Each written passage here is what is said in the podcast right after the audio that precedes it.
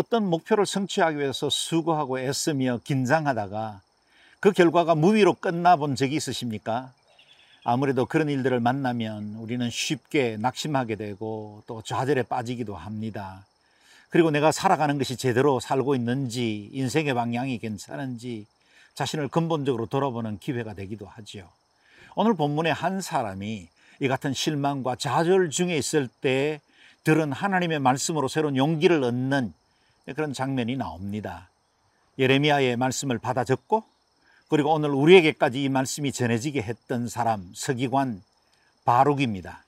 오늘 그의 이야기를 통해 우리 심령 속에서도 새로운 용기와 힘을 얻는 시간이 되었으면 좋겠습니다. 예레미야 45장 1절에서 5절까지의 말씀을 묵상하겠습니다.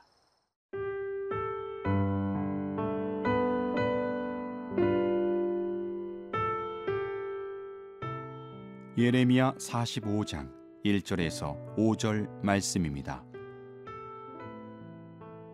유다의 요시아 왕의 아들 여호야김 넷째 해에 네리아의 아들 바룩이 예레미야가 불러주는 대로 이 모든 말을 책에 기록하니라.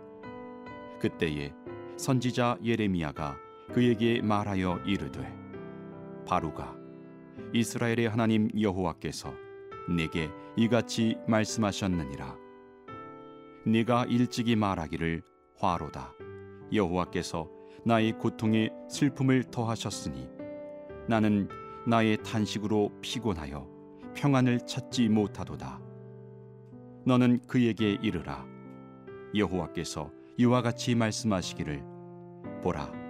나는 내가 세운 것을 헐기도 하며 내가 심은 것을 뽑기도 하나니 온 땅에 그리하겠거늘. 네가 너를 위하여 큰 일을 찾느냐? 그것을 찾지 말라. 보라 내가 모든 육체에 재난을 내리리라. 그러나 네가 가는 모든 곳에서는 내가 너에게 네 생명을 노량물 주듯 하리라. 여호와의 말씀이니라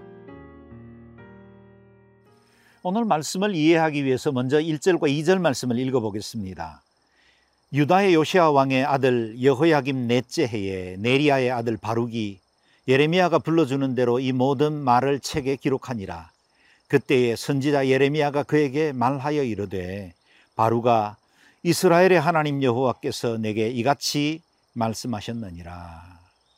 시대적 배경이 여호야김 왕 4년이라 합니다. 우리가 어제까지 묵상했던 말씀들은 이미 시대가 더 지나서 시드기야가 왕이 있었던 때였고 잔존된 유대인들이 이집트로 이거했고 그들을 향한 예언들의 말씀들이 이어졌지요. 지금 오늘 본문은 다시 여호야김 4년으로 거슬러 올라갑니다. 오늘부터 이어지는 말씀들이 부록처럼 다른 주제로 말씀이 주어진다는 의미입니다. 바룩은 어, 예레미야의 서기관이었습니다. 그래서 하나님께서 예레미야에게 주신 말씀들을 받아 적고 그것을 성전에서 또 백성들과 왕 앞에서 선포하고 증거하는 일들을 맡았지요. 그러나 우리가 지금까지 묵상해온 대로 예레미야의 말씀들은 사람들에게 위로와 격려, 축복을 주시는 말씀이기보다는 징계와 심판을 말씀하시는 것이 많습니다. 설교자인 목사가 성도들에게 징계와 심판을 말하는 것이 쉽겠습니까? 이왕이면 누구든지 듣고 기쁘고 즐거울 만한 말씀들을 선포하고 싶겠지요. 마찬가지로 바룩도 백성들에게 화평을 선언하고 미래의 소망과 즐거움 그리고 좋은 결과를 말해주고 싶었을 겁니다. 그러나 그가 받은 말씀들은 다 이같이 저주와 심판, 재앙에 관한 이야기였습니다. 우리를 침략해 오는 이 바벨론 군대 앞에 오히려 굴복하고 항복하는 것이 살 길이다. 그렇게 말하는 것 애국자의 한사으로 어찌 기쁠 수가 있겠습니까? 그야말로 바벨론 군대 앞에 풍전 등화 같은 신세인 그 시대에 하나님의 사람으로 살아가야 하는 것 결코 쉽지 않았을 겁니다.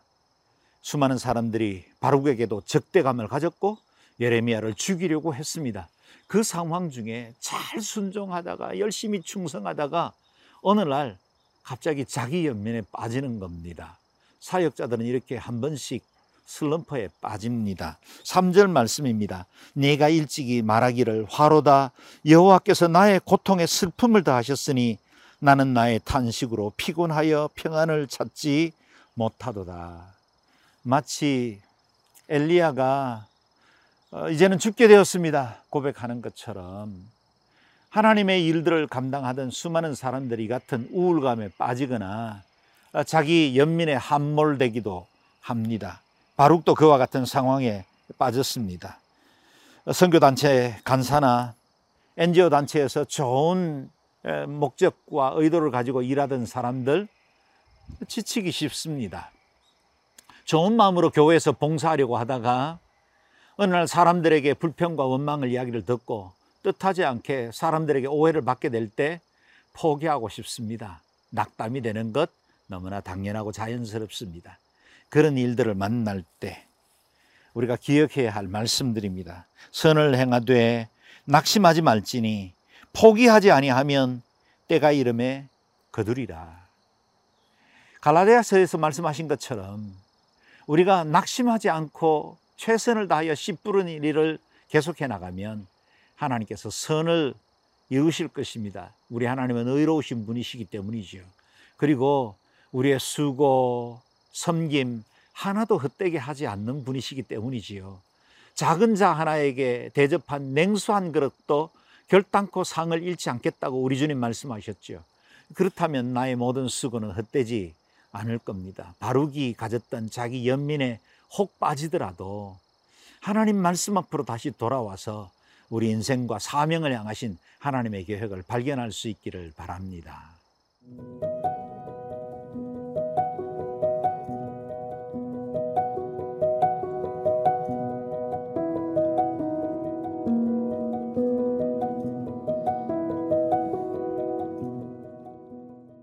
바룩이 그랬던 것처럼 하나님의 일을 감당하는 사람들은 그리고 성도들은 쉽게 지칠 수 있고 또 때로 넘어질 수 있습니다. 그래서 청지기들은 더 피곤한 것입니다. 다른 사람들보다 더 많이 수고해야 할 때가 많습니다. 때로는 손해보고 때로는 억울할 때도 있지요.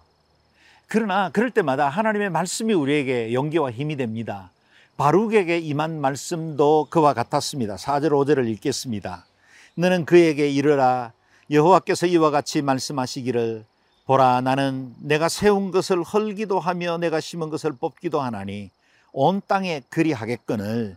내가 너를 위하여 큰 일을 찾느냐? 그것을 찾지 말라. 보라 내가 모든 육체에 재난을 내리리라. 그러나 내가 가는 모든 곳에는 내가 너에게 네 생명을 노량물 주듯 하리라 여호와의 말씀이니라. 바룩에게 주시는 하나님의 말씀은 두 가지였습니다. 첫 번째는 하나님이 통치하신다는 것입니다. 하나님께서 온 세상을 지배하시고 바룩의 개인뿐만 아니라 모든 인류를 다스리시고 이스라엘을 중심으로 해서 일어나는 모든 역사들과 주변 강국들도 하나님이 통치하신다는 사실입니다. 그분은 세우기도 하시고 무너뜨리기도 하십니다. 하나님은 심기도 하고 뽑기도 하십니다. 그 모든 것들이 하나님의 주권의 손 안에 있다는 것입니다. 하나님의 선하신 손 안에 있습니다. 만약 그것이 사실이라면 우리 인생에 대한 해답도 분명해지지 않습니까? 주님 편에 있으면 됩니다. 하나님께 붙어 있기만 하면 주님이 계획하신 온전한 뜻을 이루어 갈 수 있고 우리의 인생을 향하신 하나님의 선한 계획을 이루어 갈수 있습니다. 나는 포도나무여 너희는 가지니 말씀하셨지요. 거기 붙어 있기만 하면 절로 열매를 맺게 됩니다. 예수 그리스도 그분 안에 있고 하나님의 섭리의 손 안에 있으면 우리의 인생은 승리될 수 있다는 것입니다. 두 번째는 하나님께서 보상하신다 그랬습니다. 하나님께서 바룩을 인도하시고 다스리실 뿐만 아니라 그의 생명을 끝까지 지켜주신다고 약속해 주십니다. 하나님께 대한 보상 기대하셔도 괜찮습니다. 저는 하나님의 보상을 기대하며 사역합니다. 목사가 수준 낮게 보상 바라보고 일하나 그렇게 말할지 모르겠지만 저는 하나님의 상급을 사모합니다. 그 상급이 기대가 됩니다. 그리고 그것이 그립습니다. 그래서 좀 더 더 나은 목사가 되고 싶습니다. 그래서 좀 더 더 충성하고 좀 더 온전한 제자가 되고 싶습니다. 하나님은 보상을 약속해 주셨습니다. 작은 자 하나에게 대접한 것들도 결단코 상을 잃지 않겠다고 하신 그 하나님이 우리의 하나님이십니다. 그러므로 주님께서 마지막 날에 우리를 영화롭게 하시고 의의 멸류관으로 상급을 주실 때까지 우리의 다름질은 지치지 않고 끝까지 달려갈 수 있습니다. 힘드십니까? 낙심되는 일들 만나셨습니까? 그저 포기하고 싶고 주저앉고 싶을 때가 있습니까? 그럴 때 온 세상을 통치하시는 하나님을 신뢰하십시오. 우리 인생을 주관하시는 하나님이 우리의 하나님이십니다. 뿐만 아니라 내 모든 수고들을 아시고 보상하시는 그 하나님을 기대하셔도 좋습니다. 그 주님이 마지막 날 잘했다 착하고 충성된 종아 내가 작은 일에 충성하였으니 내가 큰 것으로 맡기리라 그 은혜의 축복을 누리는 저와 여러분 되시기를 주의 이름으로 축원합니다.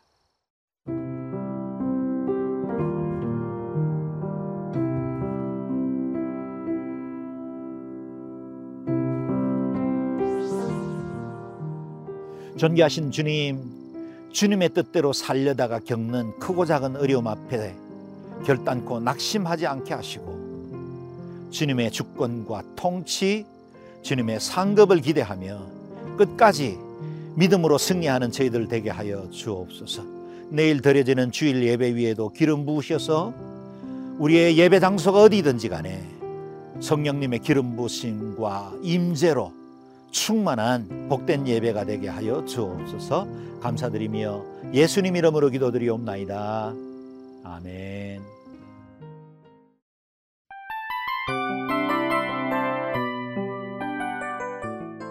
이 프로그램은 청취자 여러분의 소중한 후원으로 제작됩니다.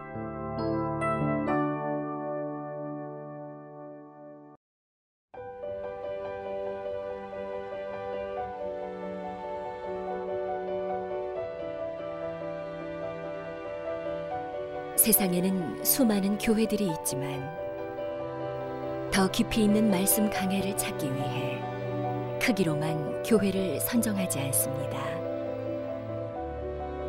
보다 좋은 영적 콘텐츠를 더 많이 나누기 위해 방송비를 받지 않습니다.